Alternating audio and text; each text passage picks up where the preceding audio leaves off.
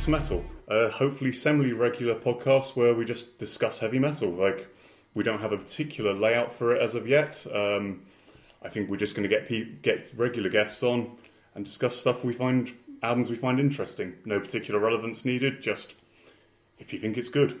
We've uh, I've got a guest today of Rob Cooper. Hello. Uh, he's brought, uh, well, what you chose three of these albums. We're going to discuss five albums on the show, and uh, yeah, you suggested three of them. I think we'll start with um, one you brought up, uh, very actually very recent release. This is Oceans of Slumber's second album, Winter, released earlier this year on Century Media. Now, Rob, what would you describe this album's genre as? Uh, I mean, I think it falls into the nebulous category of progressive metal, which can mean almost anything. But um, yeah, it's it's very difficult. Like it almost in some places, it's some places it's got sort of the classical leanings of something like Ne Obliviscaris or even like bits of Septic Flesh or something like that. But then the rest of it's it, there's it's very hard to describe because it's got like a black female soul singer in a Texas progressive metal band, which I think is really nice because you don't normally hear that style of vocals in a lot of metal. Yeah, yeah. So the the basic history of this band is they they came together um, about four years ago now and released their first album without their current singer. Um, I've not actually heard their first album. This is all they're all members of local Texas bands, uh, lots of death metal bands, and the main notable uh, member is the drummer who is uh, the drummer for Insect Warfare, like legendary Grind Act. Um, this band sound absolutely nothing like Insect Warfare, but um, yeah, very interesting. Still got some extremely fascinating drumming. Um, yeah, so their second album, uh, they had between the first and second, they did an EP called Blue, which was where Cammie Gilbert, the new singer, joined the band. This is a really fascinating, like live recording of mostly covers. I think it's three covers, three original songs, one of which ends up on this. Really worth checking out. The whole thing, I think's got high quality videos on YouTube where you can watch the band playing the stuff out.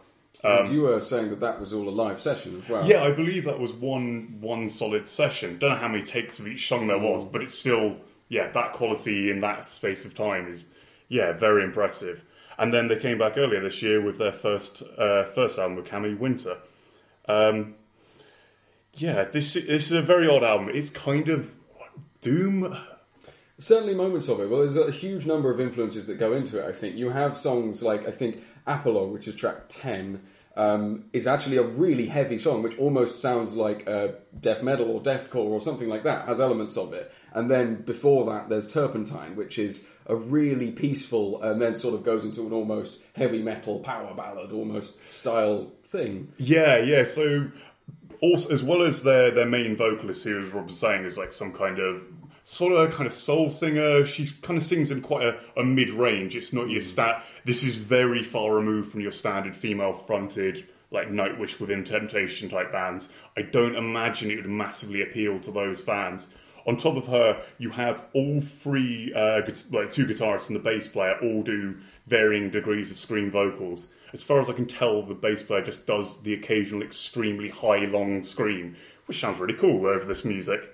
But I think that variation works really well in their favour, which is why it's often quite hard to pin down what it is, because it happens with all all the different influences they have. There are some much heavier songs, some much you know lighter songs, and then some songs that are sort of in the middle and then mixed between them, and that helps because they mix between different vocalists during. And sometimes, as you say, you have the really high pitched screams mm-hmm. mixed in with the sort of more normal harsh vocals, and then the clean singing as well. Yeah, and, and on the aforementioned ap- apologue, uh, yeah, yeah, there's some really guttural. Yeah, you maybe you can actually see the sort of insect warfare type influence on it.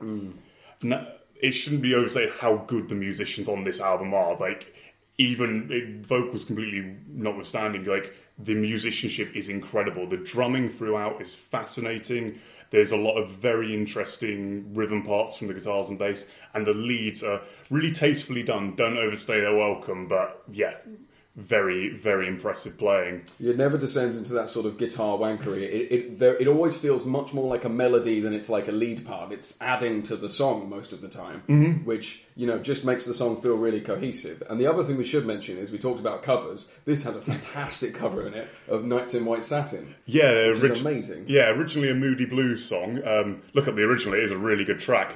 They, yeah, they take this to quite a strange place. This song features a blast beat that seems correct in it, like actually fits. Like you have to hear it to believe it. But yeah, yeah, it's a very. They seem to have a real um, affinity with covers. Like the previous EP had a cover of uh, "Solitude" by Candlemass, which was a really interesting take on that. A cover of Led Zeppelin's "Kashmir" that's something like 14 minutes long. It- it- yeah, very interesting. And less interesting, they did a cover of I think the Wanderer, the last track from Emperor's Anthem to the Welkin, which is a um, it's an instrumental track where they sort of have improvised more leads over it. I'm not so sure about that one personally, but the the first two covers are very worth checking out. Yeah, and they'll bring you back to sort of the drumming style as well, because Dobber, I think his name's Dobber. I Yeah, believe, Dobber yeah. Bev- Beverly, I something think like so, that. yeah.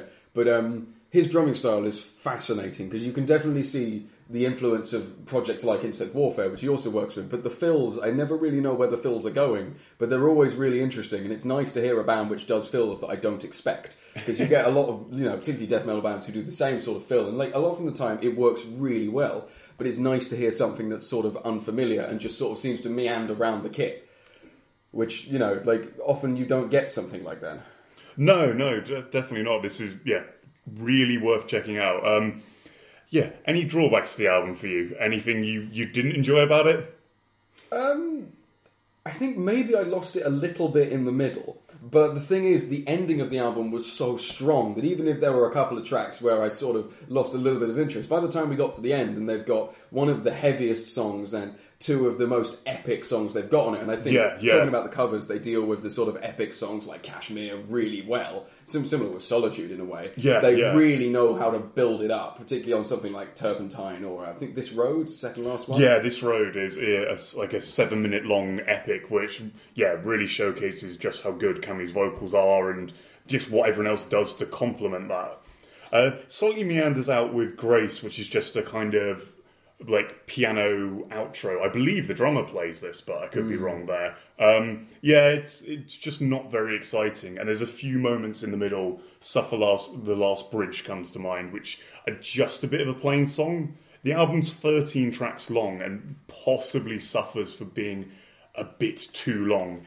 But then again, uh, maybe that's too harsh a criticism. It is, after all, their second album and first album with the new lineup. I believe they also added a keyboard player on this album who is another member of Insect Warfare. I think the guitarist. So Okay, yeah, yeah, yeah. it's really seeing a, a grind band take on a different edge. Well, strange enough, I really liked "Suffer the Last Bridge." I thought that was one of Oh, the really fair enough. catchy ones. It was like the, like "Winter" is the sort of video track, which is also really catchy and gives a really good taste of the variation that they do and the really nice songwriting. But I thought "Suffer the Last Bridge" was it was very sort of it's a very driving song. It doesn't really vary quite as much as something like "Winter" does, but I really liked it. Yeah, Winter, the, the opening to the album, it starts off very slow, very melodic, and then builds up. Like, you get a lot of Cammie taking the first half of the song while it's in the melodic phase, and then builds into a really kind of doom death type phase mm. in the middle where the free the free male screamers come into their own. And yeah, really impressive. Whereas Suffer the Last Bridge, it's more of a traditional rock song kind of structure. Like, and that maybe that's why why I wasn't so into it. Maybe I was hoping for this to be uh, kind of as hyper progressive as Winter the whole way through. But Yeah, and I think a lot of them, like the songwriting, really needs to be emphasised because, as you were saying, they really know how to work with Cammie's vocals and the rest of the vocals and what they can all do on the instruments, and so they know how to build things up. And it's a, it's quite hard to notice they're all incredibly talented musicians because the songs just sort of naturally flow. Yeah, There's never yeah. one point where you're particularly paying attention to one person because they're writing this cohesive unit, which all sort of makes sense and flows and builds itself up a lot of the time. So a mm. lot of the time, I just found myself thinking, "This this is a really nice song," and not even realizing quite how talented all of the members were. but yes, um, I think from this album we were, we were saying the track to check out, and we'll put a clip of it in after this segment. Is Winter the the initial song? Probably the best way to view this if you want to get into the band is there's a really good quality video of them playing it live in studio, and yeah, it gets to showcase what everyone's doing, and and you get to watch Cammie having to try and fill about three minutes where she's not doing vocals, which seem to be be a regular uh, a regular appearance. I've heard for the new album she's learning cello, so could Oh, be really could be an interesting addition to her later stuff. But yeah, so um, yeah, here's Winter by uh, Oceans of Slumber. Whispers death to life. Winter's breath has come to carry you. It echoes through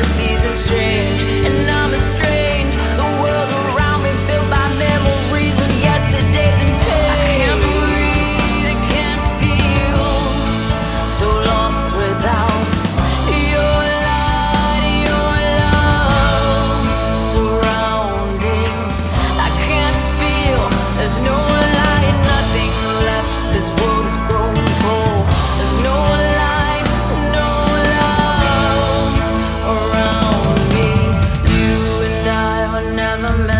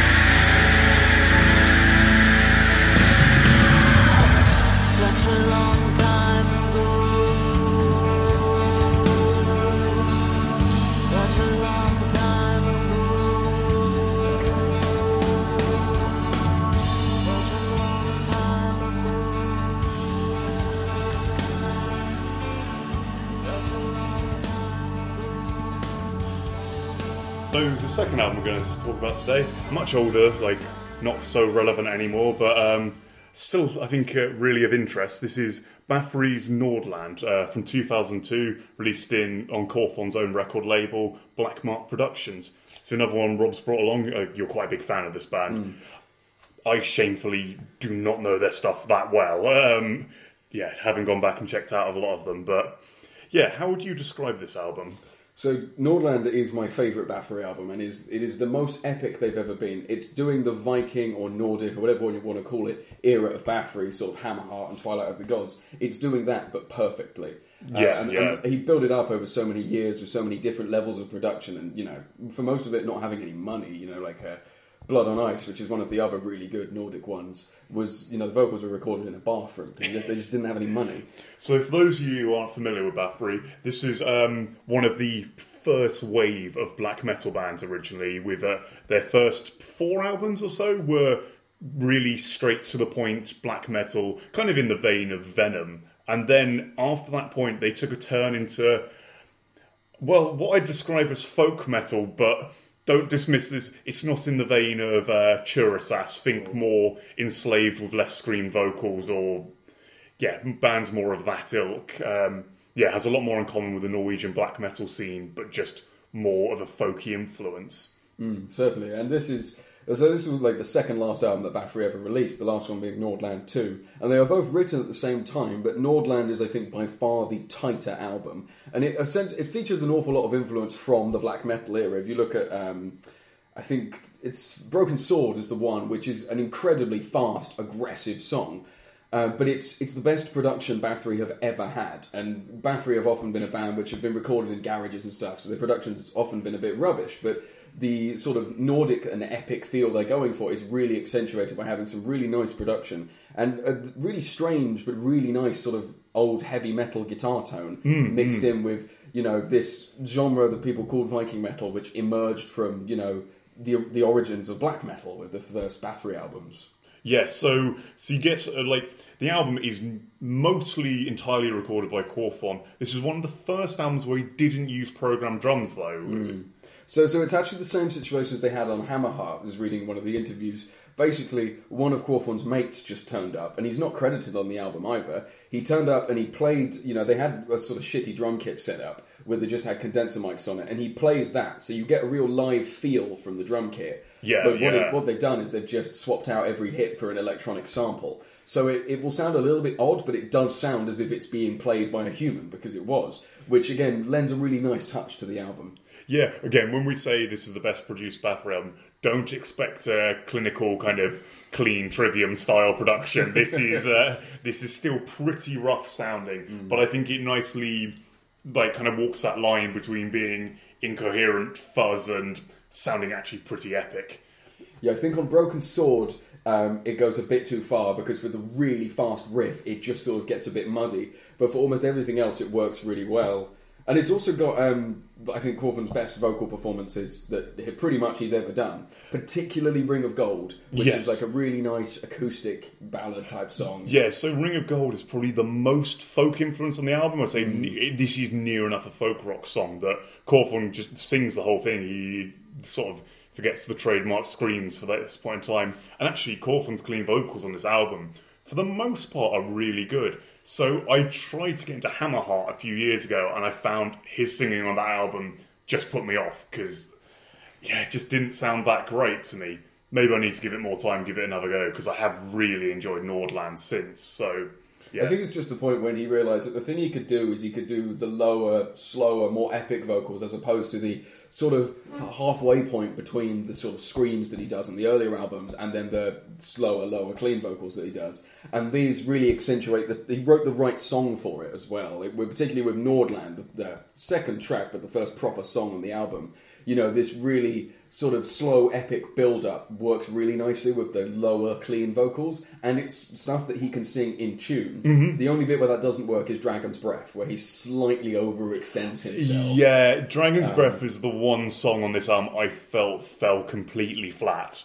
Um, yeah, this is is just between Winterblot and Ring of Gold, and yeah, it seems to be, it's in the similar style. So you get with this album, you got you've got an intro and prelude, which is just an interesting little two minute atmospheric thing. Then you've got Nordland, which is this 10 minute long epic, um, which, yeah, blends his kind of black metal stylings with these new kind of more folk rock type things, and he switches between his screams and uh, really nice, clean vocals. That, that song's really interesting and really sets the tone for most of the album. So, yeah, a lot of a lot of songs are very much in that vein. You've got Forever Dark Woods, which is another long, epic shifting between these two genres. And with that as well, the interesting thing I was reading is that for that, Quorthon plays what he describes as a medieval instrument, which he, he didn't know what it was. The interview with me just, he was in the studio and he saw this instrument that he said sort of looked like a lute, picked it up, and then just decided to play it. Uh, so he sort of just learned how to play this instrument and then put it at the beginning of Forever Darkwoods, which lends, like, it just adds to the feel of the album because the album is really this medieval, you know,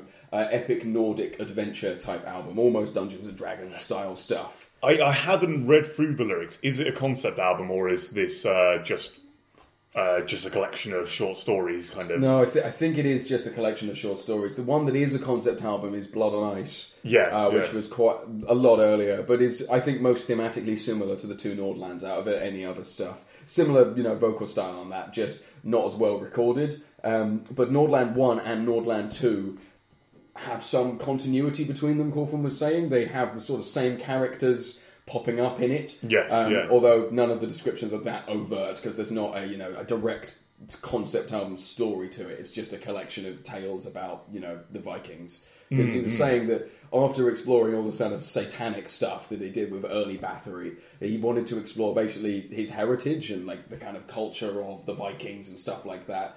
Um, which spawned, you know, an infinite number of bands which just sing about Vikings all the time. Well, yeah, I think you, you see, like, you really see the influence in this album on, say, bands like Primordial, especially later on Primordial, like the most recent three albums. Um, Moon Sorrow, very much influenced by this band. So which both started as Bathory cover bands. I, I know, I believe um, Primordial were a Bathory cover band and have since um, Twilight of the Gods, uh, Alan's other project, Alan, the vocalist of Primordial, um, started as a Bathory cover band. Apparently, they headlined uh, Hammerfest. And I think people didn't really get them because they were expecting a Turisas type band, Yeah, and yeah. and yeah, um, a Bathory cover band didn't really fit that bill. But yeah, um, yeah, that's and that's now morphed into a more I don't know Manowar themed project. I've not kept Yeah, up on them, yeah. but yes, um, yeah, this this band really do seem to have had a massive influence on the scene, even if they're not. I don't know. Quorthon never seemed to get the popularity he he now has. Like, Mm. sadly, passed away not long after Nordland Two. It was very interesting as well because he said in many interviews that he never listened to current metal. You know, the album that he bought most recently before he died was uh, Black Sabbath's Reunion, and that was the only metal album that he brought, and that's the stuff he's been listening to since he was a teenager. So he existed in this weird little microcosm where he essentially, you know, was one of the very first black metal bands following Venom, and mm-hmm. then sort of did this new thing, this Viking metal or folk metal or whatever you want to call it, invented these two different genres, and Bathory sort of became this two-headed monster, is how he's referred to it on several occasions. yes, I can see that. Like the the change from say you listen to albums like The Return or the, or the first album to this, it, it doesn't sound like the same band anymore. They they have very much gone through a, a transformation. But I think that's an interesting thing. I think he really covered the black metal style well in those early albums, and yeah, I think he's influenced some really interesting bands since. Some bands are less interesting, but, but I guess that's to be expected. Yeah, anyway, so from this album, we thought uh, we'd play a bit of uh, Ring of Gold. This is a, one of the more folky albums, really showcases Quorthon's vocals. Um, yeah, just, just an interesting track. Maybe not the most representative, but yeah, definitely, I think probably my favourite from it, actually. Sounds, sounds very different to most of the other stuff Bathory have done. So if you've heard the black metal bits of Bathory, you will not believe this is the same.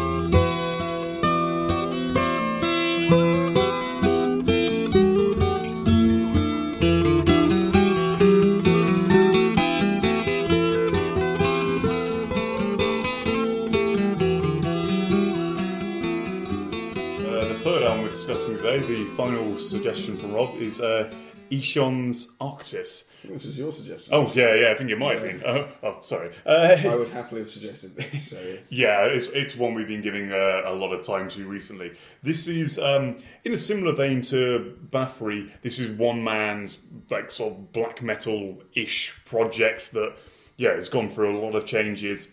This is the sixth album uh, Ihsahn's released, re- uh, 2016 on Candlelight Records.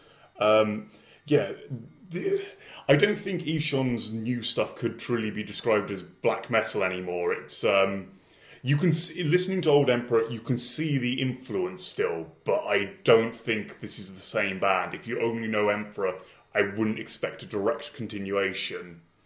And I think Ihsahn like really has lived up to what black metal was. There's some good interviews with him where he's talking about, you know, to him black metal was about challenging everything and constantly changing, and that's what he's always done. And he's done extreme music always in a very different way. The last album he did was really experimental, which was Das Seelenbrechen. Yes, so, uh, yeah, I can't, I can't remember the title of it, um, but yeah, this this the previous album is very interesting. It featured some songs which were apparently improvised, which yeah were very strange, kind of almost noise type tracks. Yeah, the very interesting stuff. But for me, the previous album I think was a bit too experimental. It's enjoyable. I'm glad he tried that, but definitely doesn't rate highly for me out of the Sean back catalogue. And I think coming from that, listening to this one, when I started off with Disassembled and Mass Darkness, I thought kind of, oh right, this is really like after uh, an angle or angel. Um, and just sort of sounds like, oh, this sounds sort of normal f- for Ihsahn being the proviso on that because there's some very strange stuff on here. And Ihsahn is always doing that, is always adding something new and something different, which I think is what's fantastic about all his albums. I did find with this album, I uh, like I didn't really know what to expect going into it, and as soon as Disassembled, the first track started, the first riff came in. I was like, oh no, I'm in safe hands. This this guy this guy knows what he's doing. So yeah, it comes in with this really heavy kind of quite technical guitaring. Like the production Ihsahn's now got on his albums is very clean, um, very big sounding. I believe he plays near enough everything on it. So he's joined by. Um, Tobias, the old drummer of Leprous, and and originally his um, like Leprous were his backing band for a couple of years in, when he first made the Ihsahn project live, and uh, Tobias has now quit Leprous and has joined Ihsahn's band full time, and yeah, this because he he seems to have a very jazzy, yeah, just very interesting, unique style. Um, yeah, this really adds something to the album. Whereas the rest of it is just you've got the classic kind of emperor keyboards over the top of it, but quite subtle, not not too in your face, and then the Ihsahn with his eight string guitaring, almost sugary-ish riffs in places. Obviously, not quite that technical or mathematical, but there's certainly the edge. You of certainly that see that scene. influence within it, and then it descends into on until I too dissolve. Sort of partway through the album, it descends into full on King Diamond worship. Yes, yeah. This has a this has a riff that is so incredibly Mercyful Fate, um, and, and runs through most of the song. So I think this really seems like a callback to his first album, The Adversary, which, like, say tracks like "Called by the Fire" from that album really seem like a worship of King Diamond style. And if you know the first Emperor album, there's a really good cover of the Gypsy, on Gypsy, that. Um, yeah, the Gypsy's a Dio song. Uh, uh, yeah, which showcases I think Ihsahn has a real love for King Diamond's style. So if you enjoy that, I think you'd really enjoy it until I two dissolve. Um, maybe if you find uh, King Diamond's vocal delivery a bit ridiculous as well, this might appeal to you because it doesn't go quite as high. Or... Ish- Ihsahn's harsh vocals work really nicely, sort of in the place of King Diamond's lower vocals, and then Ihsahn's clean singing never gets quite as ridiculous. And part of the love of King Diamond is the ridiculousness. But if that's something that you find a bit difficult, then Ihsahn's a really nice way of doing that in a slightly less ostentatious way, maybe. But yeah, this album really felt like a um, a good combination of all the styles he's gone through. So you, you've got elements of the kind of the kind of as I said, the first album there. There's elements of the second and third album which are more like where he's starting to move off into the progressive realm, but keeping it quite you know tight, uh, short songs, very to the point, but with very weird twists and turns in them. And the other thing that's really come on with this album is Ihsahn's clean vocals seem to get better album to album. So like he did a little bit. I think first time was uh, on the first Emperor album, and his vocals were all right, but nothing that could really have carried a whole album. Now he's got to the point. I mean. They still use them as a kind of backing thing. They come in very rarely, but I think his voice has got to the point where I could happily listen to an album of his singing Oh, clean yeah. the, the entire time. Similar to some of the stuff on the last album, like uh, Pulse, which was you know just a really nice sort of laid back song with just clean vocals, and it hmm. works really well. So he's really improved, and you can definitely see that on this album. Yeah, so actually, uh, Pulse is an interesting point because it's where he's taken like a bit of electronic influence, hmm, so, hmm. like some very strange. I don't know if this is from the keyboards or just really weird affected guitars, but we have another a song that's a real continuation of that on this album called Frail, which is like kind of a pop song structure with some elements of like really electronic things coming in, and then just random spikes of ludicrously heavy, heavy bits in with his very clean, very melodic uh, vocals and uh, like almost acoustic guitar styles. Yeah, well, it starts off with like this really nice acoustic guitar lick, which sets up the whole song, which then moves into this electronics and then heavy. So he really he marries those styles together really nicely. It all fits, it all flows, it all makes sense. Yeah, yeah. I, I genuinely, I do think this is a like finally this album is a real step forward for him again because I felt After was an absolute incredible milestone, like the first album where he had the guest saxophone from Jurgen Munkeby, who's been on every album since. This is the the main man behind Shining. That is the Norwegian Shining, not the Swedish one. um, yeah, Shining. This this kind of crazed mixture of jazz, black metal, and hard rock and heavy metal yeah. style. Yeah, very complex band. But yeah, so he brought that in on after and made this really fascinating album. The album after that, um, Ermental, or Uh, Immersia, I think. Immersia. it is for the- Yeah, Ermental is a cheese. Uh, yeah, um, this this album it felt a bit more. It was still an interesting album, had some interesting guest appearances, but I felt it was a bit more uh, treading water, doing the same style again. Whereas previously every album had been a massive leap forward. Then the album following that, which you mentioned earlier, was possibly just too progressive. I felt the second half of this album really descended into Ihsahn just trying out weirder and weirder ideas.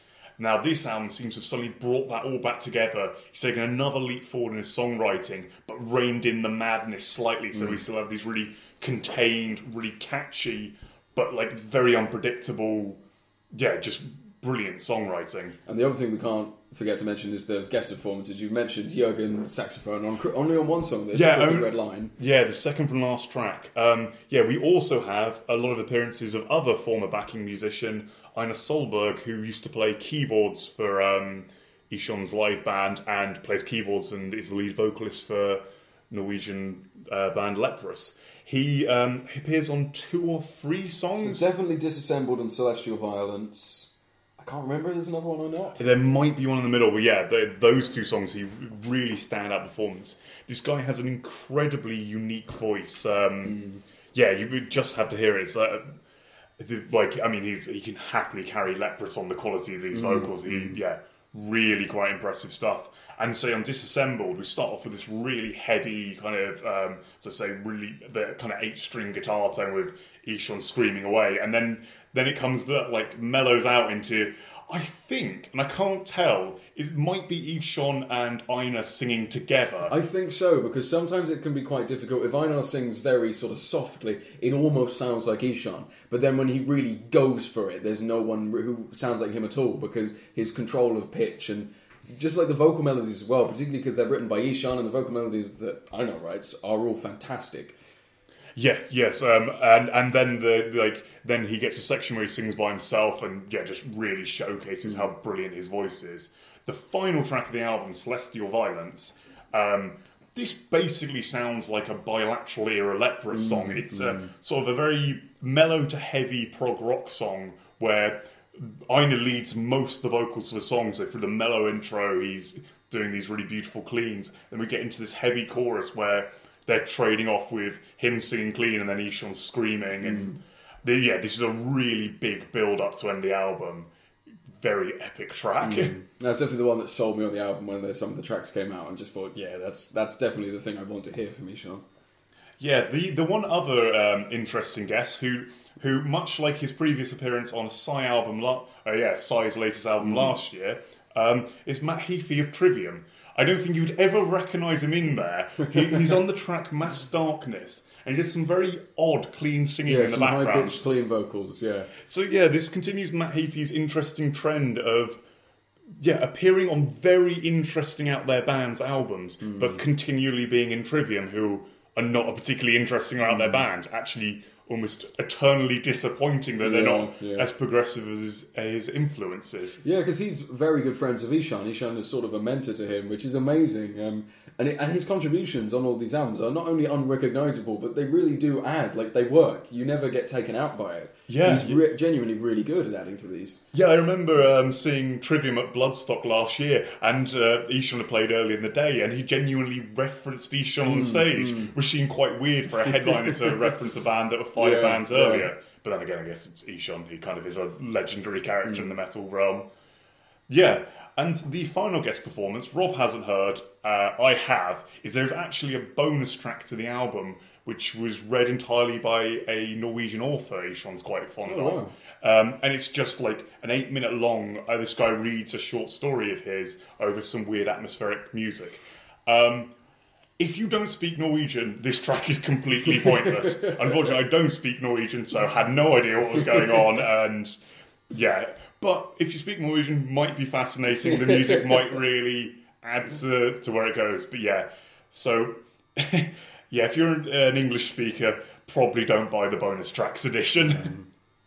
yeah, I think we had a debate at one point where I said the last track didn't really work, and you thought I was an idiot because you thought I was talking about Celestial Islands. Yeah. But yeah, so we thought um, a good introduction to this album is we'd play uh, Celestial Violence, the, I yeah, I think very Leprous influenced, or at least maybe it's just because I had such a big role in it, it sounds we'll turn these unforgiving words into a star. Stay. This scenery would change if we could watch it from afar. Pain. Like icons of our suffering, distill the works of art. Pain, a sting of life to bind us to these heavens torn apart.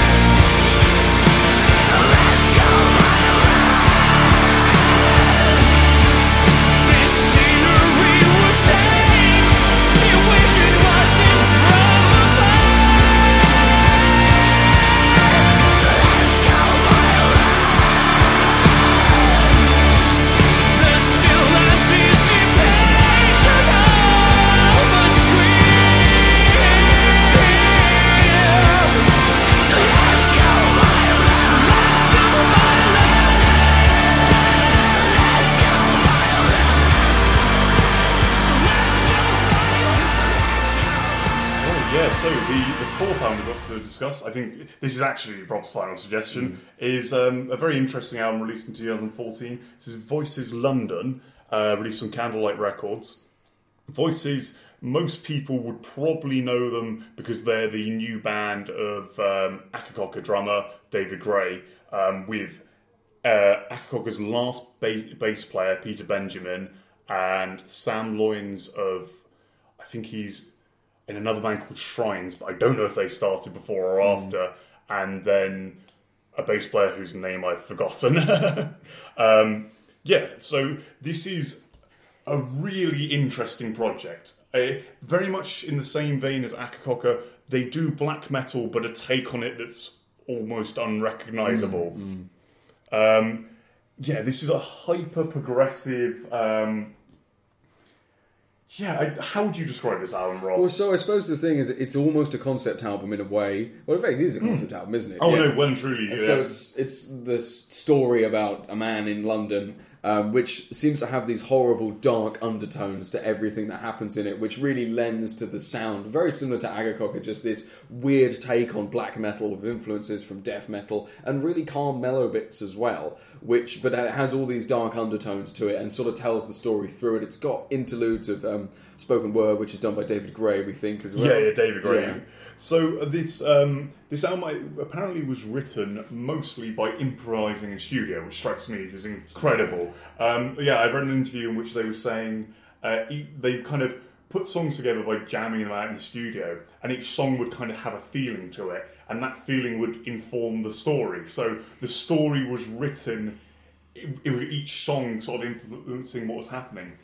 I I'm not entirely sure what the concept is. It seems to be a kind of a concept of uh, sort of love and loss and heartache in all set up against the backdrop of really seedy side of London. It has a very a very bleak, very British vibe to it. Yeah. Uh, as as Rob mentioned, David Gray does these these brilliant spoken word pieces between every two or three songs, kind of outlining another element of the story.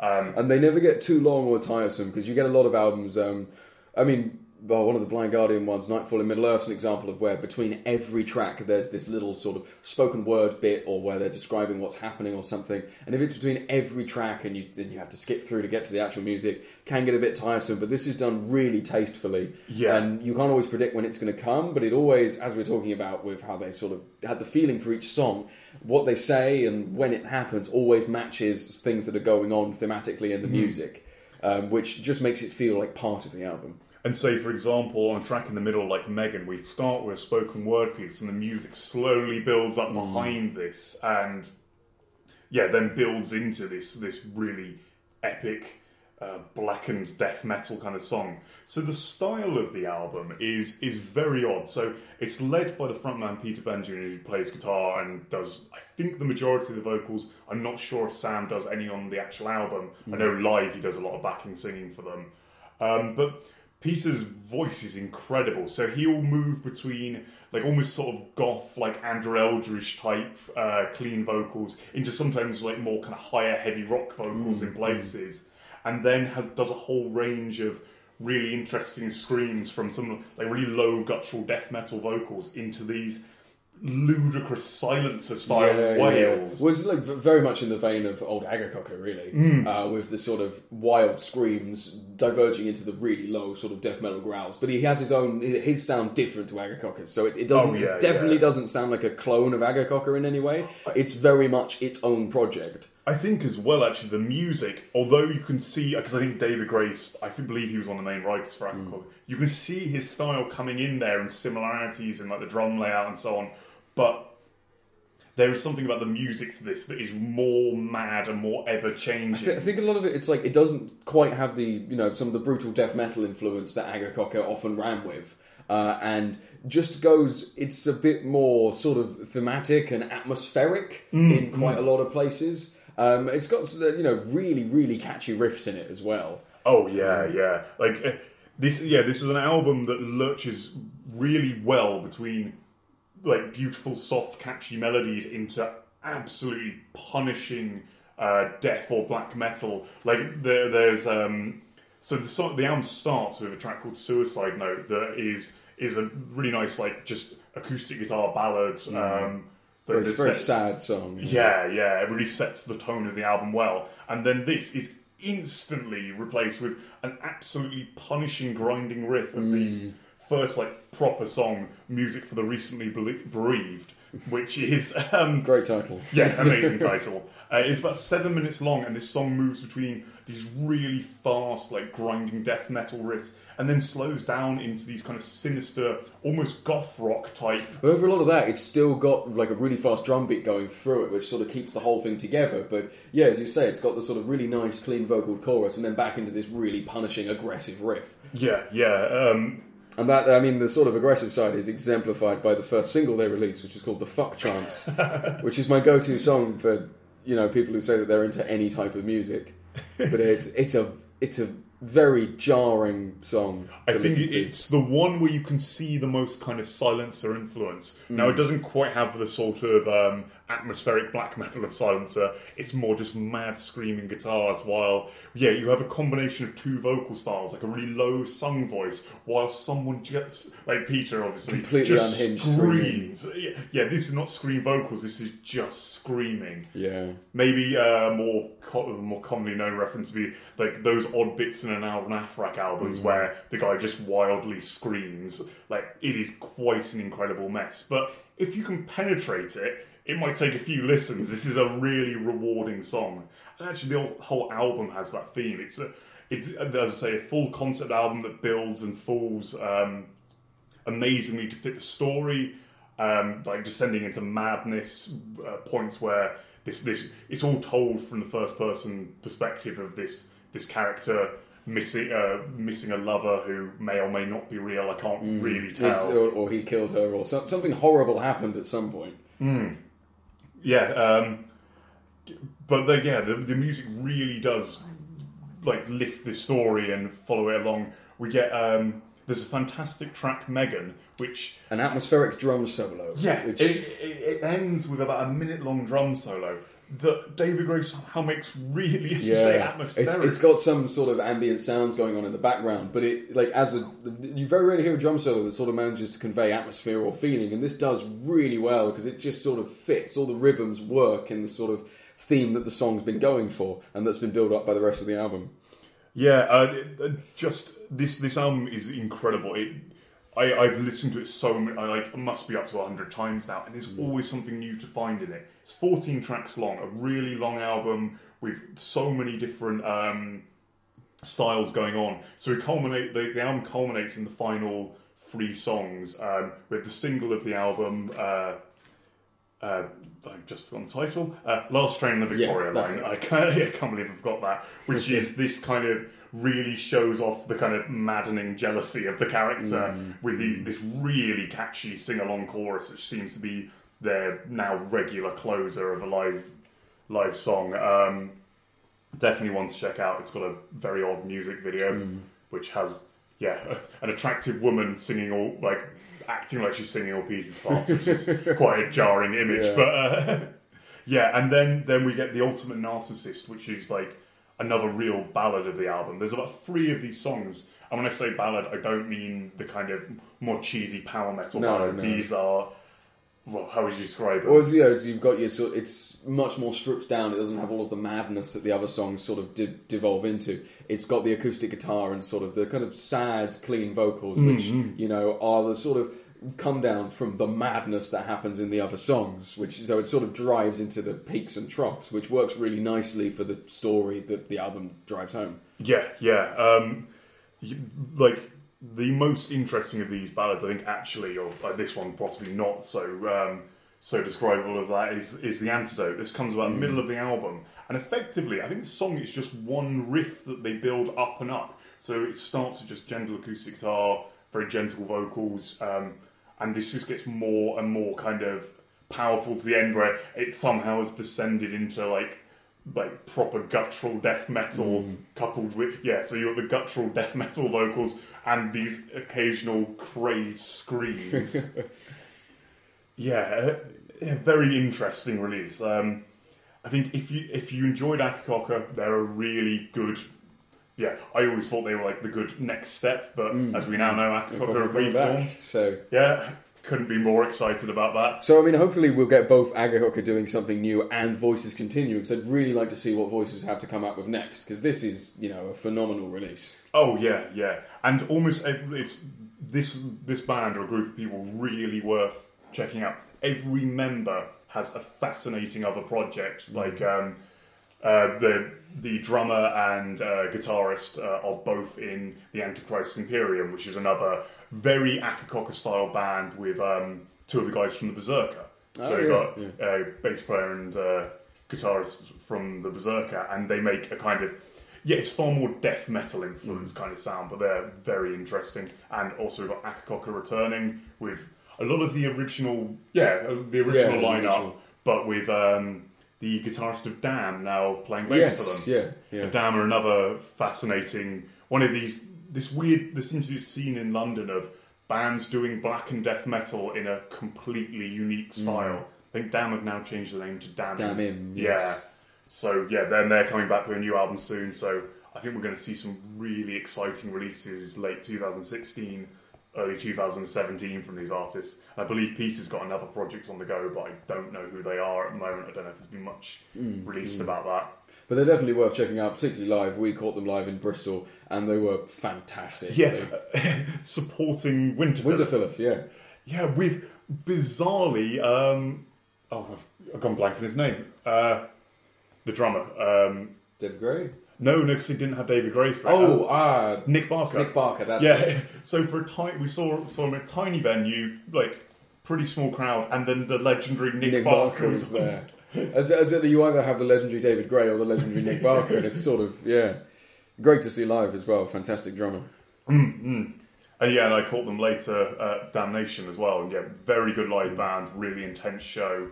Um, yeah, can't wait to see what's coming next from this band. Uh, the, what I've heard about the new album, they've sort of implied it's going to take more of the leaning of like the goth rock kind of influence, where we might see a more contained, more kind of traditional rock song, pop song kind of structure, uh, rather than this absolute madness. Se- Seeing their take on that would be really interesting. Yeah, yeah. So for this one, I think uh, I think the best song to introduce you to this album is we'll show you a snippet of music for the recently bereaved. uh, yeah, It's a good compromise of all the different things that they have on the album.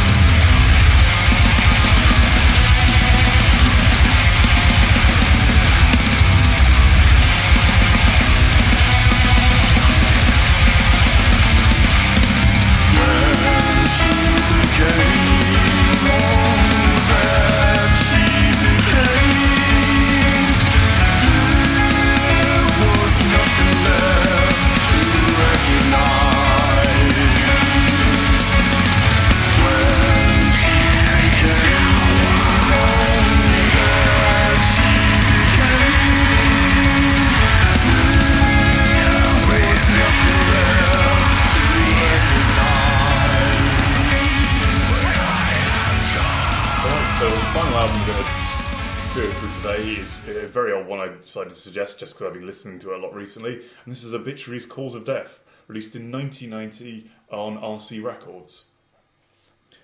This is like your archetypal traditional mid-paced death hmm. metal album. Like, it, I got Rob to listen to it again recently. What were your thoughts on this kind of?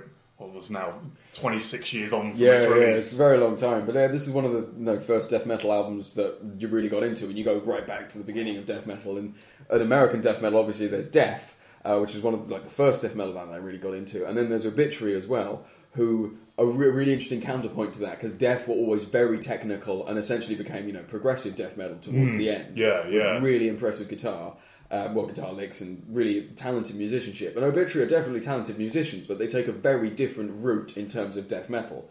Just uh, often they vary the pace a lot. Sometimes very slow, almost doomy elements coming in. Um, but you know, and the lyrics are all about gore, and they're trying to be disgusting, and and it works. Like the vocals and the guitars, the guitar tone, it all just feels sort of muddy and nasty, and really works for them. Yeah, you've got uh, the, the vocalist near vomits the lyrics. Like uh, John Tardy's like vocal performance on this album, and the most obituary stuff you heard of their stuff. He, he's a very unique sounding vocalist. Yeah, it, was, it sounds like some sort of troll or monster of some description. And as you were saying, like at this point, it's almost as if he wasn't writing lyrics for half of it. I, they they never released lyric uh, like lyric books for their earlier albums, and I've heard him. I I think he did write lyrics for them, but as they've never released them, I can't be sure he's not just making noises. Yeah. Well, that works perfectly for me. Hmm. The, the the title gives me enough of an impression what's going on here. As Rob was saying, they've got a bit more of a like some of their riffs do take an almost doomy leaning, and that I think the influence that really shows in that is a love of Hellhammer and Celtic hmm, Frost hmm. that can be shown on this album with their cover of Circle of Circle of Tyrants. Tyrants, which is a really nice one because it takes a very different aspect of it to the original Celtic Frost song, and particularly with the very different vocal style. Hmm. But it, it works really well because it takes the original aggression and some of the first extreme bands in Celtic Frost and stuff, and just gives it this really heavy, nasty guitar tone with these really sort of deranged low ground vocals, which work really well for it. Hmm. Hmm. Yeah, so this is the, it's a quite an interesting album, obituary wise. So their first album, Slowly We Rot, is the kind of the well known classic of theirs. But I really think Cause of Death deserves to be up there as just a brilliant masterpiece death mm. metal album. This is an interesting one. I personally, I think I prefer the production on this one slightly to Slowly We Rot. It's, a, it's Scott Burns again, the the ubiquitous, did every album in the early nineties. I'm not always a huge fan of Scott Burns' production, but on this album, it does really work. We do slightly lack the amazing drum sound of Slowly We Rot Yes, yeah. the drum sound's not bad on this, but on Slowly We Rot, it, it is mm. incredible.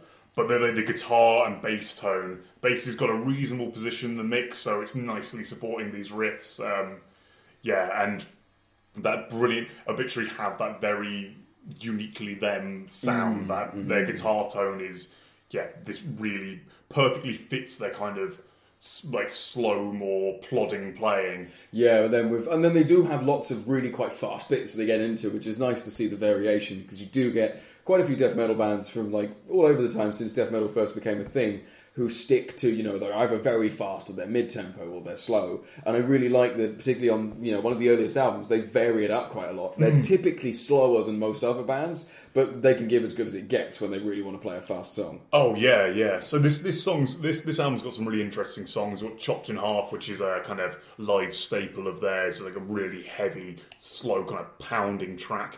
Um, one of my favorites on the album, Turns Inside Out, the closer. It showcases them actually doing a bit more of a weirder style where like we have loads of weird lead licks coming in like every time like round through the verse chorus structure and yeah, very catchy, and that's like one of the songs that really showcases the guitarist for this album, James Murphy. Uh, he's not not a usual obituary guitarist. Um, yeah, he's a man you may have seen around, guest on various albums.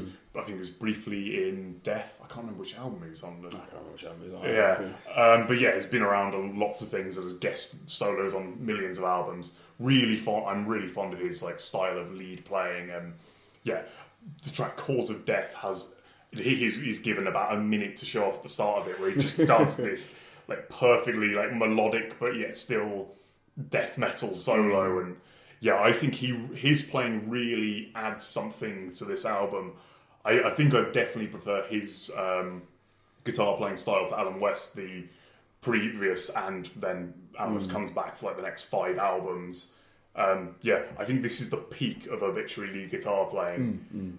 And I think that often really adds to because of we've seen just from the song titles like Cause of Death, Turned Inside Out and Chopped in Half, uh, Body Bag, Infected. They have this really sort of disease, like gore focused look at it. Like even more so than you know when Death came out with Scream Bloody Gore, which is you know it got all of the you know stuff about flesh and cutting and being nasty into death metal. Same thing Cannibal Corpse do, but Obituary had their own sort of diseased version of it, Yeah. which, which fitted how they sounded so perfectly because they sounded like quite oppressive and like the guitar tone is, as I said, sort of muddy and warm and yeah, it just sounds.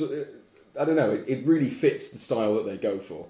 Oh yeah, yeah, definitely. I think with this out this album, the first four obituary albums are all really worth going back to. I've got to admit, I've really dropped off the band. I think since um, uh, Ralph Santolla, uh, I think that's his name, joined. Um, I've not been so into them. He's previously in Deicide, was very briefly in Death. I think only as a live member as well.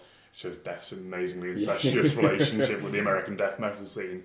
But um, where they, they incorporated way more lead guitar playing, which I think kind of spoiled it. With this, the, this as much as I love the solos, they are very tight. Um, never overstay their welcome, which is yeah definitely I think how it should be to get that oppressive, hefty, hefty atmosphere.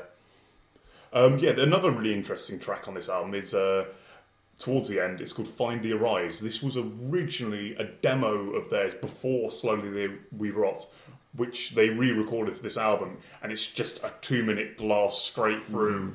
Yeah, just really impressive song. Um, Yeah, which proves you know a lot of people talk about obituary, I talk about obituary as well as being sort of the less technical version of a lot of even like the Swedish bands and the American bands. They were the less technical one, but they really could play very fast and as you said, really nice, tasteful guitar solos Hmm. as well. So they're often seen as that, but I think that's almost a uh, that's a conscious decision a lot on their part. Oh, they yeah, never yeah. have quite the level of musicianship that later Death had. Yeah, exactly. Um, but yeah, very.